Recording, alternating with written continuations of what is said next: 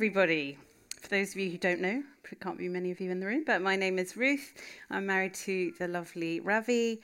Uh, we have two children, and we've been calling Southwest London Vineyard our home church now for the past nine years.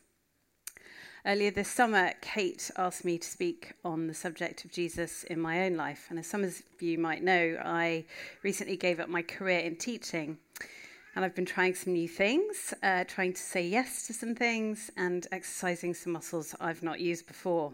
So, uh, whilst I felt both excited and a little bit scared, quite frankly, I said yes to Kate, and so here we are. I was recently reminded of the power that our testimonies hold, that we can stand on the power of what Christ has done and continues to do for us, and in the stories of his power in our lives and the stories that we have to tell and I'm going to share a part of my story with you this morning. Uh, some of you will see some elastic on your chair or near your chair. It's just a little fiddle toy for you in case you get bored during this talk. No, actually, it's part of my um, story. It is, to me, a symbol of God's commitment, which joins us in relationship to Him. And even though we might pull away, He stays faithful and connected to us. I'm going to speak this morning about chesed. Uh, this morning, um, it's a Hebrew word, a word heavy with meaning, which appears uh, over 250 times in the Old Testament. It's really key to my journey and really key to the story that I'm going to read from, a very famous parable that you all know, I'm sure.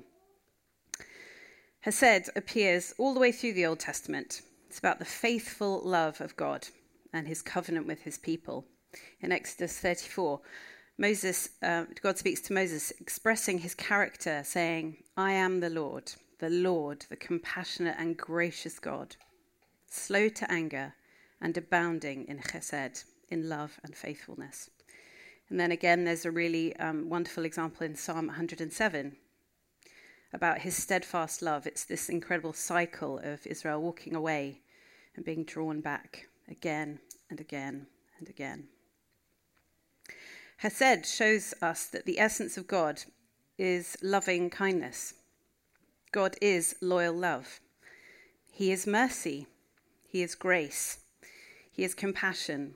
And he demonstrates his enduring commitment to his people.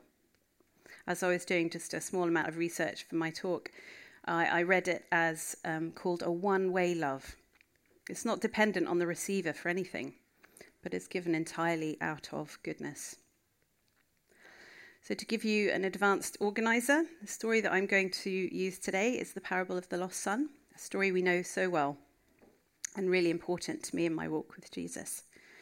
And so, I'm going to read that first, and then I'm going to speak about a time in my life, a small chunk, um, and then um, the redemptive power of my relationship with Jesus. And then we're going to share some communion together, and then we're going to have some ministry time. So, Luke 15. Jesus continued There was a man who had two sons. The younger one said to his father, Father, give me my share of the estate. So he divided his property between them. Not long after that, the younger son got together all he had and set off for a distant country, and there squandered his wealth in wild living. After he'd spent everything, there was a severe famine in that whole country, and he began to be in need. So he went and hired himself out to a citizen of that country who sent him into the fields to feed his pigs.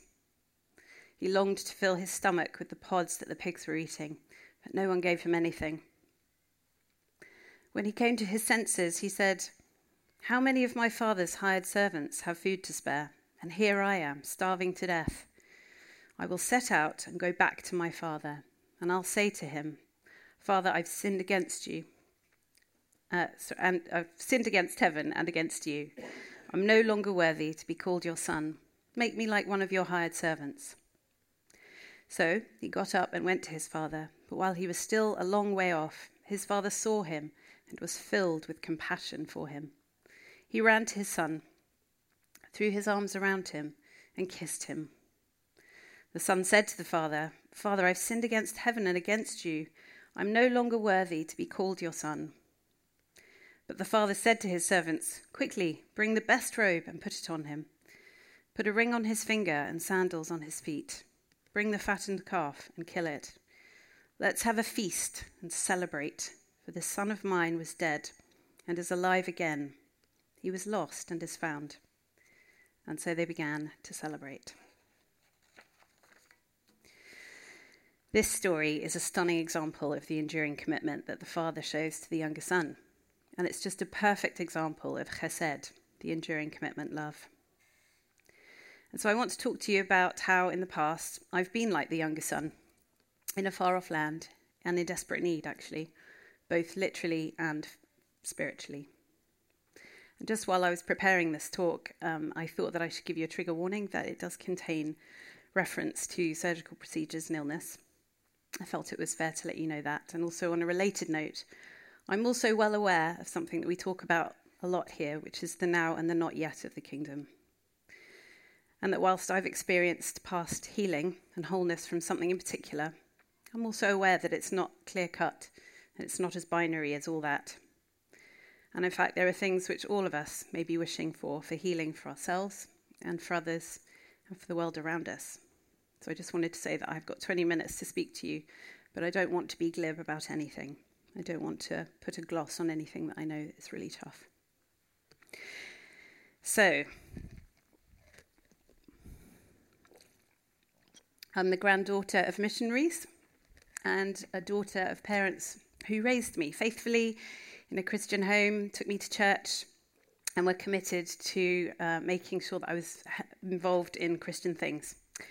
I was raised in a high church Anglican church, which means it was really traditional. We had an order of service, um, and we used to go through the communion using liturgies, which just means spoken prayers. The order of the service was always the same. There was a lot of hymn singing, and I served in that church. In my tween years, I donned a beautiful white robe, and I would process down the church aisle following the priest and the cross um, that was carried down the church, and I would carry a candle along with one of my uh, Christian buddies who also um, carried a candle. And then we'd sit in the choir stalls and we'd assist with the communion and things like that. And that's the way that I experienced church growing up. When I was 13, I decided I want to be baptized and then confirmed into the Church of England so I could start taking communion and so that I could say in front of my friends and my family that I wanted to make a commitment to Jesus. That I wanted him to come into my life and stay with me. Sometimes, when I was in those choir stalls reciting some of the um, prayers and worshipping with some of those hymns, I found that sometimes the words would um, stick in my throat, catch in my throat, and I'd feel like an upswell of emotion. And up until this point, I'd learned about God, but I wasn't really sure I knew God.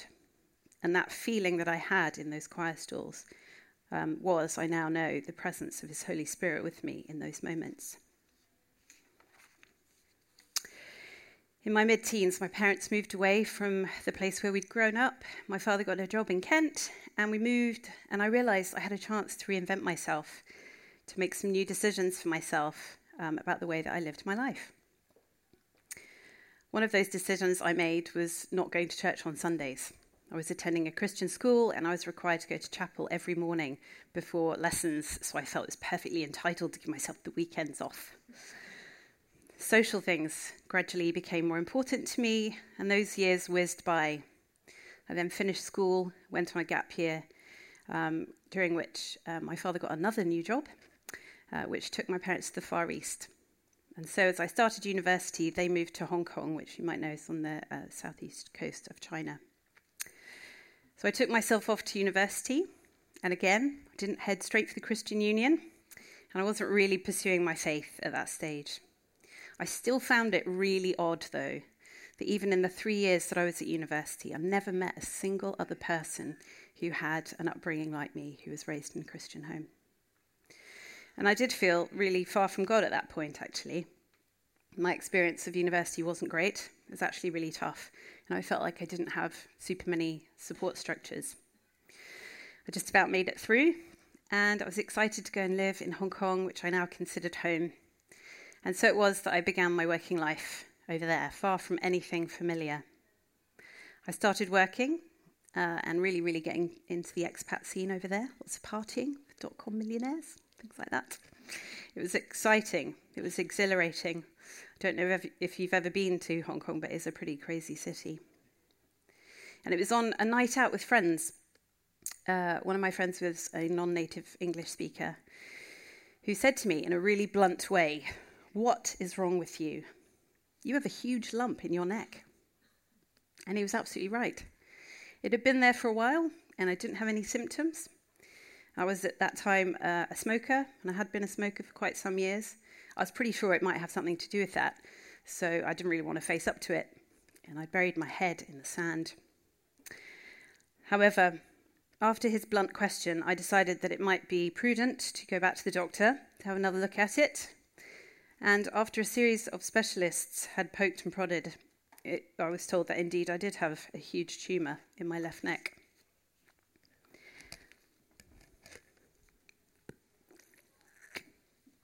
The person who diagnosed me asked me if I'd ever had any investigations done on it, and I said, actually, yes, I had. That some years ago at university, I'd been referred to the hospital for a needle biopsy, which is um, the normal way, I believe, that um, doctors look at unidentified masses.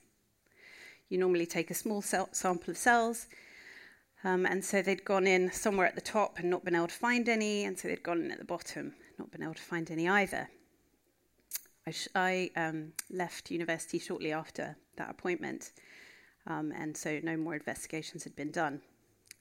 So, there in the uh, Hong Kong specialist's office, he looked at me and balked a bit. And he said, Well, I'm, I'm pretty sure what you have there is, is a really rare vascular tumour. It's growing out of one of the arteries to your brain. He said he couldn't understand how I initially had had it essentially punctured twice and managed to walk out of the hospital on that day. That day at university, just a couple of years ago, should have been the last day of all my days. But it wasn't. Things moved really quickly after that. Saw another surgeon who proposed to operate on me. And I asked him whether he'd done this kind of surgery before, and he said that indeed he had. A girl about my age who had tumours on both sides of her neck he'd had to sacrifice her vocal cords, rendering her mute, and she'd been on life support for six months post surgery. Reeling from this information, I thanked him for his professional opinion and left his office. My mum and I went down to the nearest beach where we sat down and I cried for a good few hours. I'd decided, you see, by that point that I wanted to be a teacher. I'd worked in schools, I'd done some language teaching, and I decided that I wanted to be a teacher, which I knew I couldn't be if I lost the ability to speak. And I was afraid. I was really afraid, terrified, actually. A bit like the young son in Luke, I now saw my need. I was in desperate need, and I was so frightened. And my mum said to me, I think we should pray. So we prayed, and we prayed for God to come into the situation. We prayed for His Spirit to be with us and we prayed for a way through whatever was going to happen. And various miraculous things did happen as time went by. Family and friends in medical field leapt into action on my behalf. University medical libraries were trawled to find a specialist vascular surgeon who was willing to do the surgery. And I was put in touch with someone at the Leicester Royal Infirmary. I'm so grateful for, obviously, for the NHS for being there in my time of need.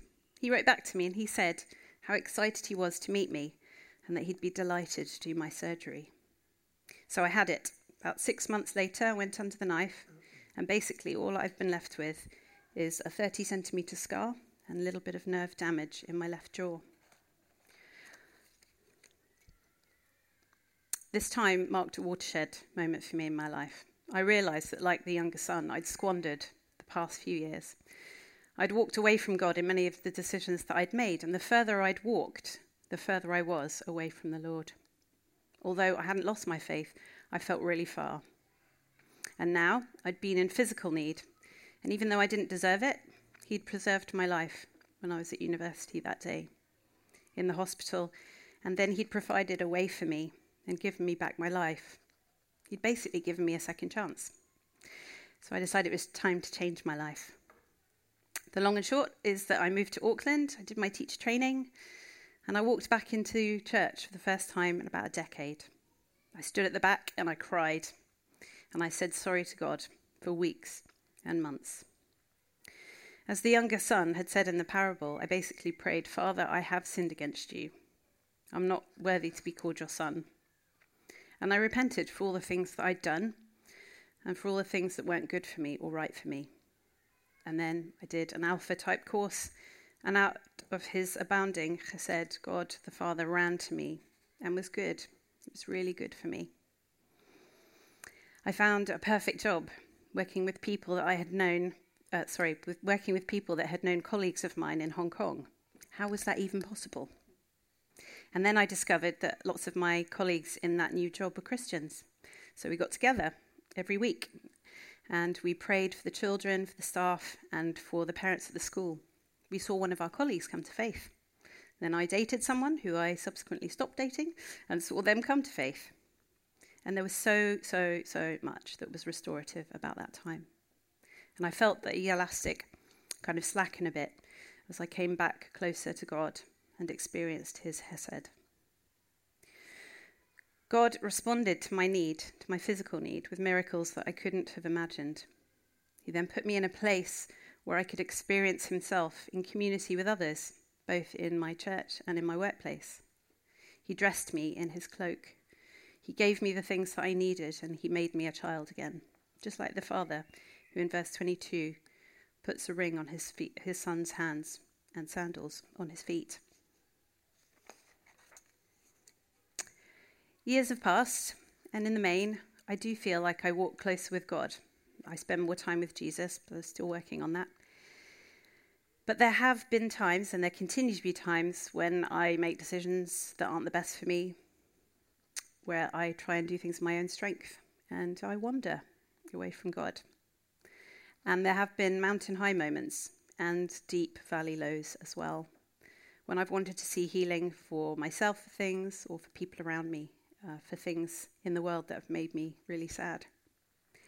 And all of this to say, I do feel like I was a lost daughter, but I'm so thankful to Jesus for staying close to me and for keeping me in his grace and mercy.